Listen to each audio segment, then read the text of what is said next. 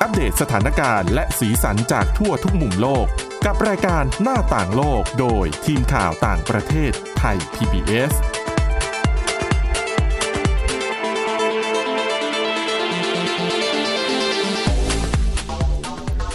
สวัสดีค่ะคุณผู้ฟังต้อนรับเข้าสู่รายการหน้าต่างโลกกันอีกครั้งค่ะเดี๋ยววันนี้นะคะ เรามีเรื่องราวที่น่าสนใจเกี่ยวกับปัญหาด้านสิ่งแวดล้อมนะคะ ไม่ว่าจะเป็นปัญหาเรื่องของมลพิษทางอากาศนะคะ ที่โอ้ประเทศไทยเราเนี่ยก็เจอกันเป็นประจำทุกปีเลยนะคะ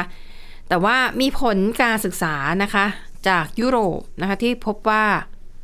มลพิษทางอากาศเนี่ยทำให้เด็กๆ และเยาวชนที่นั่นเนี่ยเสียชีวิตปีปีหนึ่งเนี่ยมากถึง 1,200 คนเลยนะคะอ่ะก็เดี๋ยวเราจะมาติดตามเรื่องนี้กับคุณจารุพรโอภาสรัฐ และดิฉันสวรักษ์จากวิวัฒนากุลค่ะ สวัสดีค่ะ แต่ก่อนจะไปเรื่องมลพิษทางอากาศนะคะ ไปดูเรื่องแปลกอีกเรื่องหนึ่งเป็นเป็นปัญหาขยะที่มันไปสะสมอยู่ในทะเล ค่ะ นะคะอันเนี้ยน่าสนใจเพราะว่าดิฉันไปอ่านเจอใน BBC ทั้ง C ทั้ง BBC ทั้ง CNN นะคะที่เขาพาดหัวข่าวว่าเอ่อในมหาสมุทรแปซิฟิกเนี่ยมันจะมีแพขณะแพขยะ ก็คือขยะมันจะไหลมารวมกันอยู่ในทะเล ค่ะ และด้วยกระแสน้ำเนี่ยทำให้ขยะเนี่ยมันมาเกาะกันเป็นแพ อ๋อ แล้วเขาบอกว่าทั่วโลกจะมีขยะในลักษณะเนี้ยห้าจุด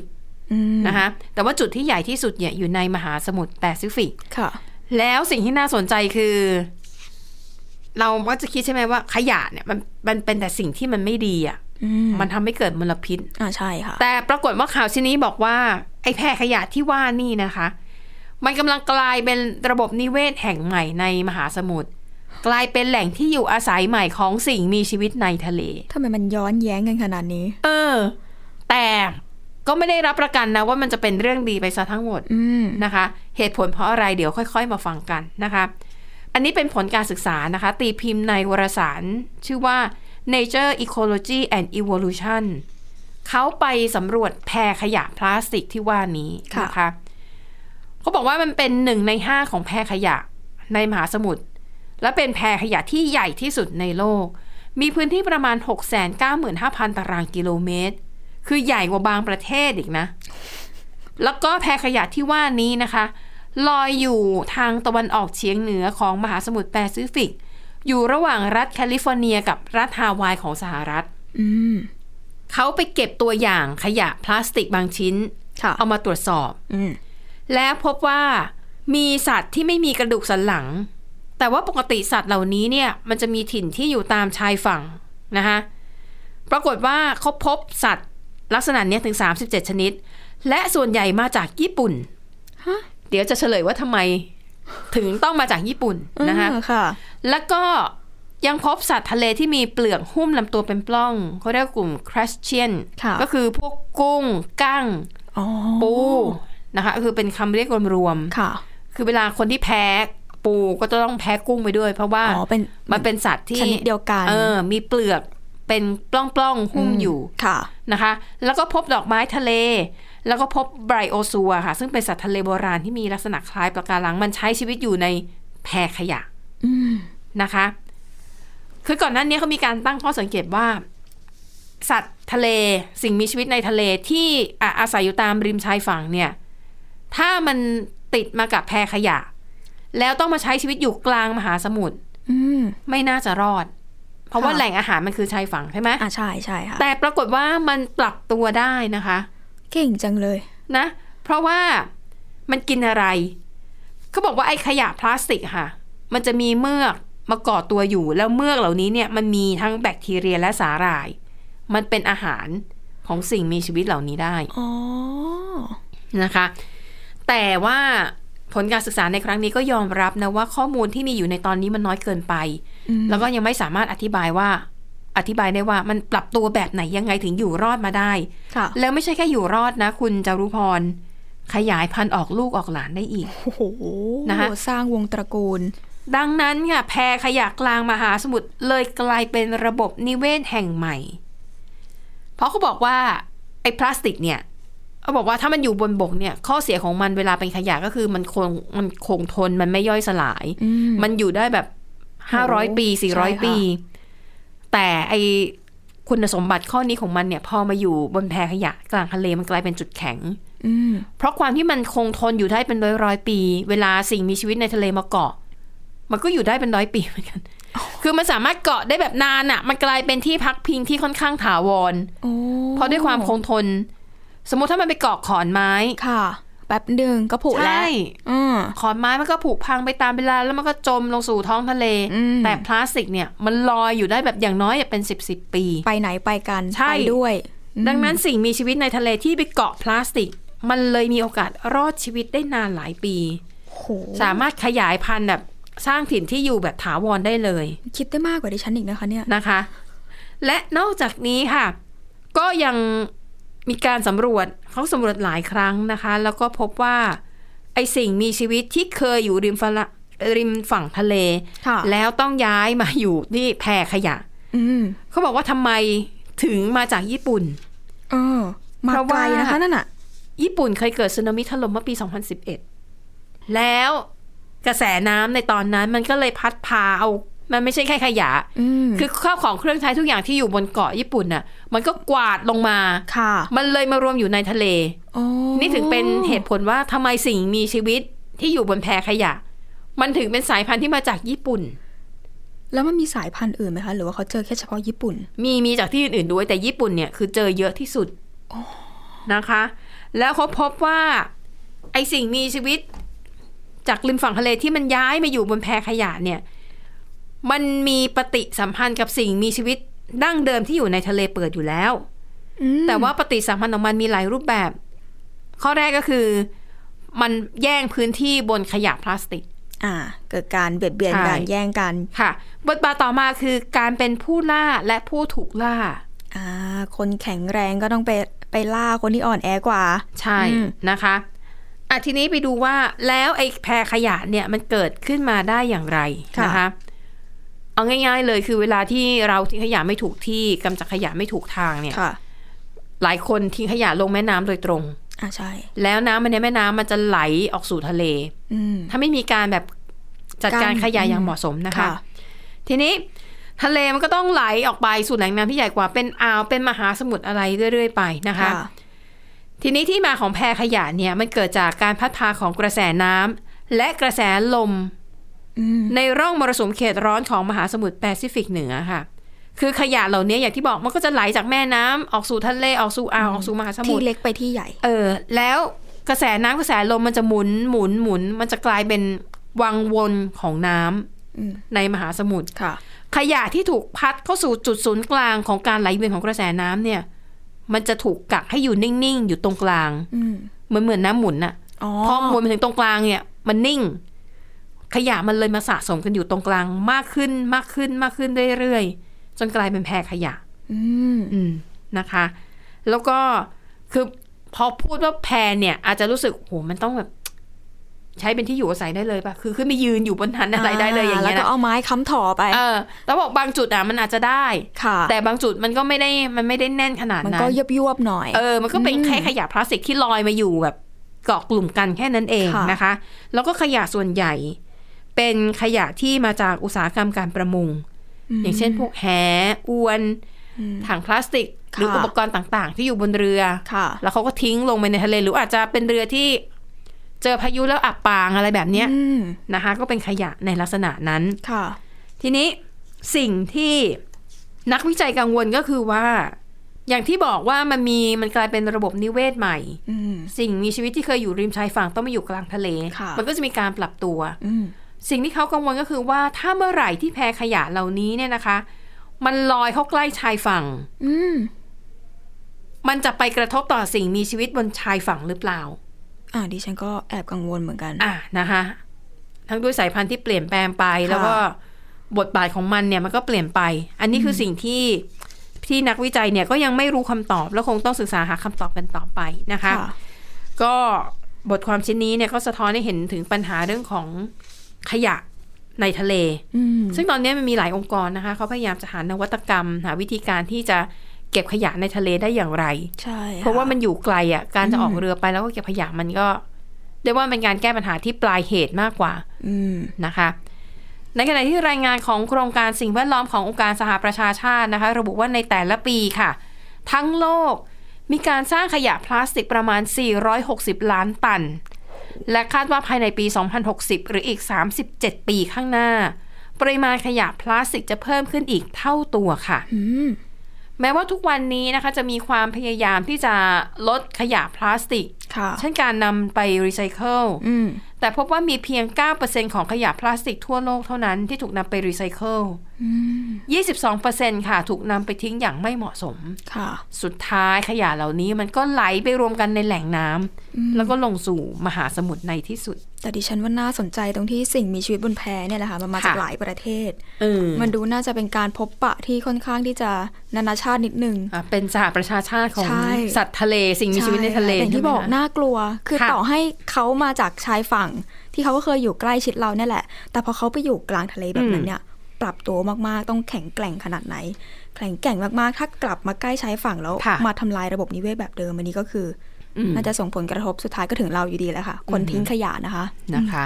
ไปต่อกันที่เรื่องของมลพิษอีกเรื่องหนึ่งนะคะ แต่ว่าเป็นมลพิษทางอากาศในยุโรปที่ทำให้เด็กๆ และเยาวชนเนี่ยเสียชีวิตมากถึง 1,200 คนต่อปีไม่น้อยเลยนะคะ ค่ะ แต่อันนี้ก็คือเป็นแค่เฉพาะที่ยุโรปอย่างเดียว คือเรื่องนี้เขามีรายงานจากทางด้านหน่วยงาน ด้านสภาพอากาศ ด้านสิ่งแวดล้อมของยุโรปเขาก็ออกมาบอกว่า ปีปีๆนึงเนี่ย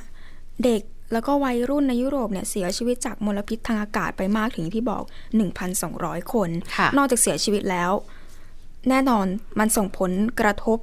ต่อความเสี่ยงที่จะเกิดโรคในภายหลังด้วย แม้ว่าจริง ๆ ในช่วงที่ไม่ไม่กี่ปีที่ผ่านมา เราก็จะเห็นว่าหลายประเทศเอ่ยหลาย ๆ หน่วยงานเอ่ยก็มีการพยายามช่วยกันปรับลดระดับของมลพิษทางอากาศ รวมไปถึงหลาย ๆ ประเทศในยุโรป แต่เขาก็บอกว่ามันยังคงเป็นเกณฑ์ที่อยู่เหนือแนวทางปฏิบัติขององค์การอนามัยโลกหรือว่า WHO อยู่ดี โดยเฉพาะบริเวณที่ได้รับผลกระทบรุนแรงเป็นพิเศษอย่างบริเวณ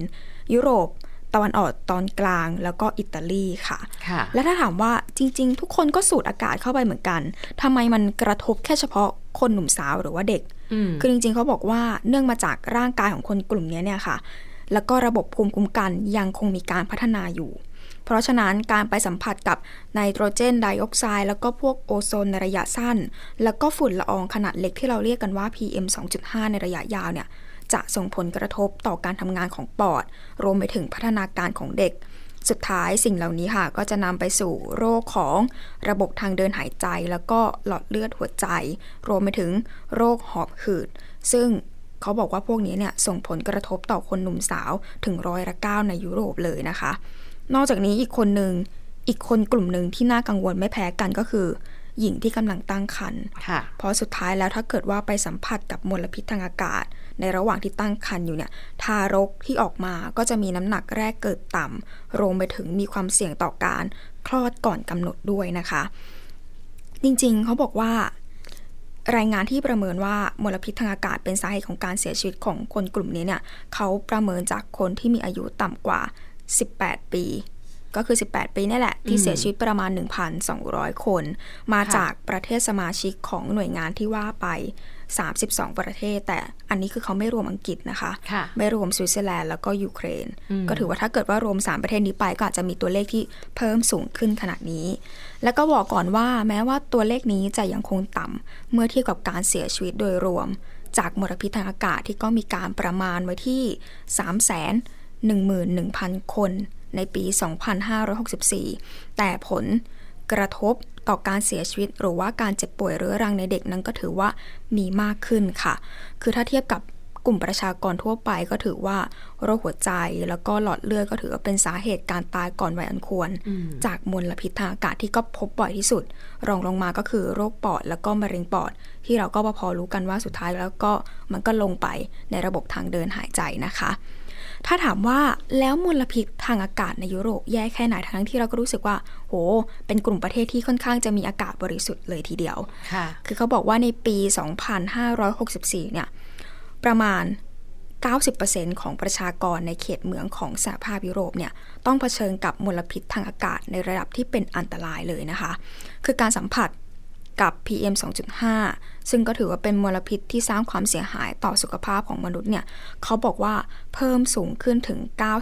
97% ซึ่งไอ้เจ้า PM 2.5เนี่ยแหละค่ะก็เป็นสาเหตุสำคัญของการเกิดโรคหลอดเลือดสมอง มะเร็งแล้วก็ระบบทางเดินหายใจ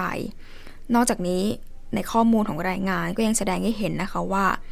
ระดับ PM 2.5เนี่ย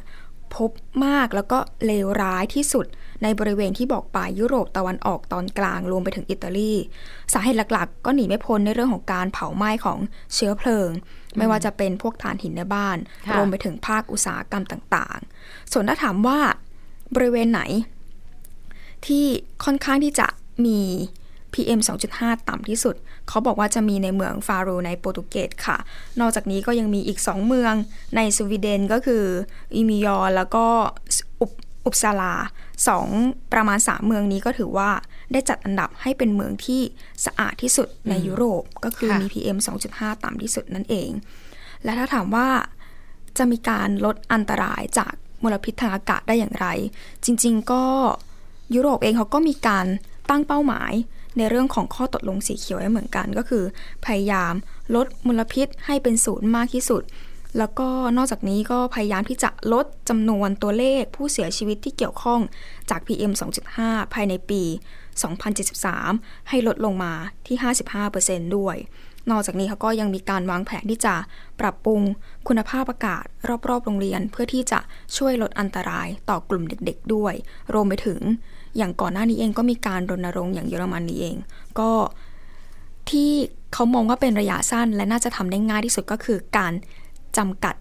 การขับขี่ความเร็วของรถ ค่ะ เขาบอกว่าถ้าไม่เกิน 100เนี่ยการเผาผลาญมันก็จะน้อยลง อืม มลพิษก็จะออกมาน้อยลง ค่ะ ก็คือค่อยๆทำกันไปทีละขั้นทีละตอน หรือว่าสุดท้ายแล้วก็คือง่าย ๆ พวกรถสาธารณะก็ต้องเปลี่ยนเป็นการใช้รถไฟฟ้ากันมากขึ้น ค่ะ อืม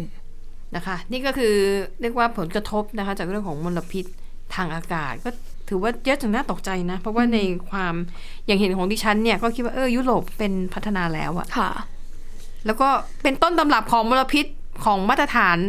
ปกป้องมลพิษตั้งหลายอย่าง คือหลาย ๆ ประเทศที่ดิฉันแบบเห็น ค่ะ ข้อมูลมาก็คือเป็นเมืองที่แบบติดอันดับท็อป ๆ ของโลกที่แบบไปอยู่ เพราะว่าบางเมืองก็คือบางประเทศก็คือมีคุณภาพอากาศที่ดีมาก ๆ ืม บางประเทศคือคนที่แบบแทบถ้าเกิดไม่ถ้าไม่เกิดโควิด -19 บางประเทศบางคนอาจจะไม่เคยได้ต้องสัมผัสกับการสวมใส่หน้ากากอนามัยด้วยซ้ำอะนะคะ อืมนะคะอ่ะก็เป็นข้อมูลที่น่าสนใจค่ะอ่ะไปที่มลพิษอีกเรื่องหนึ่งนะคะ แต่ว่าคราวนี้เป็นมลพิษทางเสียง ค่ะ นะคะ นั่นก็คือเสียงดังจากการจราจรเขาปรากฏว่าทำให้ความดันสูง ใช่ค่ะ จริงๆส เพราะอะไรเพราะเครียดหรือเปล่าได้ยินแล้วแบบเครียดขึ้นมา ต้อง เกี่ยว ถาม ไหม คุณสวรักษ์ก่อนดีกว่าว่าการ ค่ะ ขับรถในประเทศไทยเนี่ย เคยหัวร้อนบ้างไหม ประจำเลย นะคะ เพราะว่านั่นแหละคนก็คือบางทีไปเจอคนที่ไม่รักษากฎจราจร อืม โดยเฉพาะอย่างยิ่งคนที่เอ่อเวลาเราจอดรถแล้วแล้วก็เวลาเราขับไปแล้วเราเห็นคนจะข้ามถนน ค่ะ แล้วไฟไฟไฟไฟเป็นไฟแดงว่าเราต้องจอด อืม โดยเฉพาะอย่างพี่นั่นเป็นถ้าเป็นถนนเล็กๆอ่ะ ค่ะ ที่เวลาคนจะข้ามถนนเขาก็ต้องมากดกดปุ่ม อ๋อ ใช่ไหมเพื่อให้มัน ใช่ค่ะ มีไฟแดงขึ้นอ่ะ อืม คือถ้าหลายคนเนี่ยคนขับขี่ยวดยานผ่านนะหลายคน ค่ะ จะไม่ค่อยให้ความสนใจกับไฟแดงในลักษณะนี้ อ่าใช่ใช่ บางทีก็จะมองอ๋อไม่มีคนไม่มีคนก็ขับเลยไปอะไรอย่างเงี้ย อืม อ่ะแต่ให้อย่างดิฉันเนี่ยรู้สึกว่าเออถ้าถ้ามันจอดได้ก็จอดแล้วเราไม่ได้รีบอะไร อืม นะคะ เพราะว่าอย่างน้อยเขาอุตส่าห์กดปุ่มแล้วอะ่ะ ใช่ คือถ้ามันมีการเปลี่ยนไฟแสดงก็ต้องมีคนกด ใช่ อืม นะคะ แต่ว่าดิฉันก็จะเห็นบ่อยครั้งมากเลยที่คนที่ขับขี่รถจักรยานยนต์เนี่ย ไม่จอดตรงทางม้าลาย อืม แล้วเราทำให้ทำให้เราคือหนึ่งเสียวด้วย ค่ะ เกรงว่าจะมีคนข้ามถนนแล้วจะโดนรถชน อืม ทั้งนั้นที่เขาก็ให้สัญญาณไฟอะไรเรียบร้อยไง ค่ะ นะคะ ก็มีหลายครั้งเหมือนกันหัวร้อนหรือบางทีพวกแบบจอดแช่อะ อืม แท็กซี่อย่างเงี้ย โอ้โห ก็เข้าใจนะว่าถ้ามาหากินแต่ว่า ค่ะ บางทีก็จอดในจุดที่มันเป็นอันตราย ดิฉันอันนี้ดิฉันจะหัวร้อนมากโดยเฉพาะบริเวณทางโค้ง อืม ที่เราต้องออกมาจากซอยหรืออะไรต่างๆ ค่ะ แล้วมันต้องมาติดเพราะเขากว่าจะตีวงโค้งหนีไปได้ คือติดยังไม่เท่าไหร่ แต่ว่ามันทำให้รถที่ตามมาข้างหลังอะได้รับเสี่ยงอันตรายไปด้วย ก็มี ใช่ค่ะ อีกกลุ่มหนึ่งที่เราต้องเจอกันประจำก็คือการที่ โห ทนกับเสียงแตรไม่ได้ เจอใครบีบแตรไม่ได้เลย หัวร้อนไว้ก่อน มาทำอะไรมาบีบแตรทำไมใส่เรา ค่ะ อ่า อ่ะก็เตือนเนี่ยแต่ดิฉันว่าจริง ๆ บีบแต่ถ้าถ้าเสียงดังในปริมาณที่เหมาะสมถือว่าดีนะ อย่างน้อยคือเป็นการเตือนให้รู้ว่า ค่ะ เอ้ยมันอ่ะมันมีความเสี่ยงที่จะเกิดอันตรายขึ้น อืม คือ แต่ บีบให้เรารู้ไว้แต่ถ้า บีบแต่แบบใส่อารมณ์อ่ะ โอ้โห นั่นก็ อัน อี นี้ ก ก็ เรื่ คือ อง หนึง ใช่ค่ะ จริงๆเนี่ยอย่างที่บอกไปว่าเขามีการศึกษา ค่ะ ว่าพวกเสียงแตรเอ่ยมลพิษที่มันอยู่ตามท้องถนนเนี่ย ค่ะ มีส่วนสำคัญที่ทำให้แต่ละคนเนี่ย เจอกับภาวะความดันโลหิตที่เพิ่มสูงขึ้น อืม คือเขามีการวิเคราะห์ข้อมูลจากกลุ่มตัวอย่างประมาณ 240,000 คนที่อายุประมาณ 40-69 ปี ค่ะ ที่ก่อนหน้านี้เนี่ยไม่เคยมีปัญหาความดันโลหิตสูงในตอนแรกเลย อืม แล้วก็ติดตามข้อมูลอยู่ประมาณ 8 ปีกว่า ค่ะ ๆ ผลลัพธ์เขาบอกน่าประหลาดใจมากๆ เพราะว่าผู้คนที่อาศัยอยู่ใกล้เคียงกับพวกการจราจรที่อยู่ริมถนน ค่ะ ที่ต้องได้ยินเสียงจากการจราจรเอยรวมถึงแบบมลพิษเนี่ยมลพิษต่างๆ เขาบอกว่ามีแนวโน้มที่จะเป็นความดันโลหิตสูงขึ้น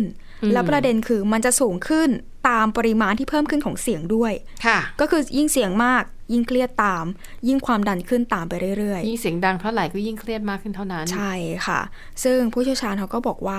เนื่องจากพื้นที่ที่มีเสียงดังเนี่ย ก็คือจะมีแนวโน้มที่จะมีมลพิษทางอากาศในระดับสูงเช่นกัน เพราะฉะนั้นสองอย่างนี้ทั้งมลพิษ อ๋อ ทางเสียง แล้วก็มลพิษทางอากาศเนี่ยมันจะมาคู่กัน ค่ะ ก็เลยอาจจะทำให้ยากนิดนึงว่าตกลงแล้วอะไรเป็นตัวแปรสำคัญในการที่ทำให้เกิดความดันโลหิตขึ้นสูง อืม แต่อันเนี้ยเขายึดตัวแปรที่มันมาจากเสียงนั่นเอง ค่ะ แต่ละคนเหมือนง่าย ๆเลย มันไวอะค่ะ ค่ะ เสียงเข้าหูปุ๊บโอ้ยปีดขึ้น ตาม แต่ถ้าเกิดว่ารอสะสมในร่างกายอาจจะประเมินได้ยาก อืม คือพอไปประเมินประเมินหลาย ๆ รอบคือ แต่ละพื้นที่เขาก็บอกว่า ผู้ที่เสี่ยงจากการสัมผัสไม่ว่าจะเสียงหรือมลพิษเนี่ยแหละ ส่วนมากก็คือจะเจอภาวะนี้เยอะขึ้น ค่ะ เพราะฉะนั้นเขาก็เลยแนะนำว่าสิ่งที่ง่ายที่สุดที่จะไม่ทำให้คนเราเนี่ยเครียดตามหรือเกิดภาวะที่มันเป็นเขาเรียกว่าภาระทางการแพทย์มากขึ้น ค่ะ จะทำยังไงให้คนกลุ่มนี้เนี่ยลดลง อันดับแรกก็คือเรื่องของต้องมีการกำหนดนโยบาย เพื่อควบคุมเสียงจากการจราจรบนถนน อืม อย่างบางพื้นที่เนี่ยอาจจะมีการกำหนดเลยว่า บริเวณนี้งดใช้เสียงนะ เพ ค่ะ ราะว่าเป็นพื้นที่ชุมชน ค่ะ ถ้าไม่จำเป็นก็ไม่ควรใช้ ก็คืออย่างที่บอกมีการออกกฎนโยบายต่างๆ รวมไปถึงการปรับปรุงสภาพถนน แล้วก็การออกแบบผังเมือง เพราะว่าบางที่อาจจะแบบโห เป็นจุดระบายรถรถตรงนี้มาเจอตรงนี้หลาย ๆ เส้นมารวมกันทำให้ตรงนั้นมีรถหนาแน่น อืม หลาย ๆ คนอาจจะหัวร้อนได้มากขึ้น รถติดปุ๊บหัวร้อนนะคะ ค่ะ นอกจากนี้เขาบอกว่าแนะนำให้มีการลงทุนเพื่อส่งเสริมหรือว่าพัฒนาเทคโนโลยีขั้นสูงที่เกี่ยวกับรถยนต์ไฟฟ้า ค่ะ คือรถพวกนี้ก็จะมีความเงียบในตัวอยู่แล้ว อืม ก็จะยิ่งเป็นการลดลดเสียงบวกกับเป็นการลดมลพิษที่จะปล่อยออกมาจากรถด้วย ค่ะ คือจริงๆ องค์การอนามัยโลกเขาก็มีบอกด้วยนะคะว่า ถ้าเกิดไปดูเรื่องของภาวะความดันโลหิตสูงเนี่ยเขาบอกว่าผู้ใหญ่อายุระหว่าง 30 ถึง 79 ปีทั่วโลกเนี่ยมีประมาณถึง 1,200แสนเอ้ยขออภัยค่ะ 1,200 ประมาณ 1,200 ล้านคนที่เป็นความดันโลหิตสูง โดย 2 ใน 3 เนี่ย ก็อาศัยอยู่ในประเทศที่มีรายได้น้อยถึงปานกลาง ซึ่งภาวะดังกล่าวเนี่ยจะเป็นการเพิ่มความเสี่ยงต่อโรคหัวใจและก็หลอดเลือด ซึ่งที่สำคัญเป็น 2 เหตุหลักสำหรับการเสียชีวิตอันดับต้นๆ ของชาวอเมริกันด้วย แต่เขาบอกว่าผู้ใหญ่ประมาณ 46%เนี่ยไม่ทราบนะคะว่าตัวเองเนี่ยมีภาวะนี้มาก่อน ค่ะ อาจจะเป็นเพราะว่าปัจจัยหลาย ๆ อย่างที่มันเป็นผลกระทบรอบข้าง ที่อาจจะทำให้เราเกิดภาวะนี้โดยที่ไม่รู้ตัว นอกจากนี้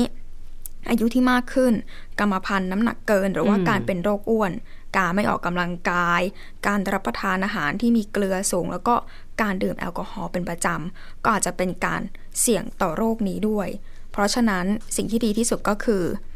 การตรวจแล้วก็พยายามหลีกเลี่ยงจากปัจจัยต่างๆ ที่เราก็พอรู้ได้ว่าเป็นตัวการที่ก่อให้เกิดภาวะนี้นั่นเอง อืม นะคะ อ่ะ ก็ถ้ามันห้ามไม่ได้เนาะ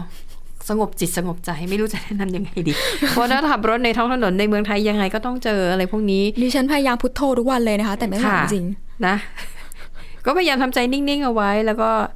เออพยายามให้อภัย อ่า อย่างเห็นแท็กซี่อยู่ดีก็จอด อ่ อ๋อา เขาก็ทำมาหากินอะไรอย่างเงี้ย มอไซค์อยู่ดีก็ปาดแล้วก็ เออ ใจเย็นไว้นะคะ เห็นรถเมย์มาขับเข้าเลนสองเลนสามรอรับผู้โดยสารเอาไม่เป็นไรรถติดเขาเพื่อเห็นแก่คนส่วนใหญ่ อืมค่ะ มันก็ทำอะไรได้อะนะ หายใจเข้าหายใจออกนะคะ ใช่นะคะอ่ะแล้วทั้งหมดนี้ก็คือเรื่องราวในรายการหน้าต่างโลกค่ะ ขอบคุณคุณผู้ฟังสำหรับการติดตามพบกับพวกเราได้ใหม่ในตอนหน้าค่ะ วันนี้ลาไปก่อน สวัสดีค่ะ สวัสดีค่ะ ไ Thai PBS podcast. View the world via the voice.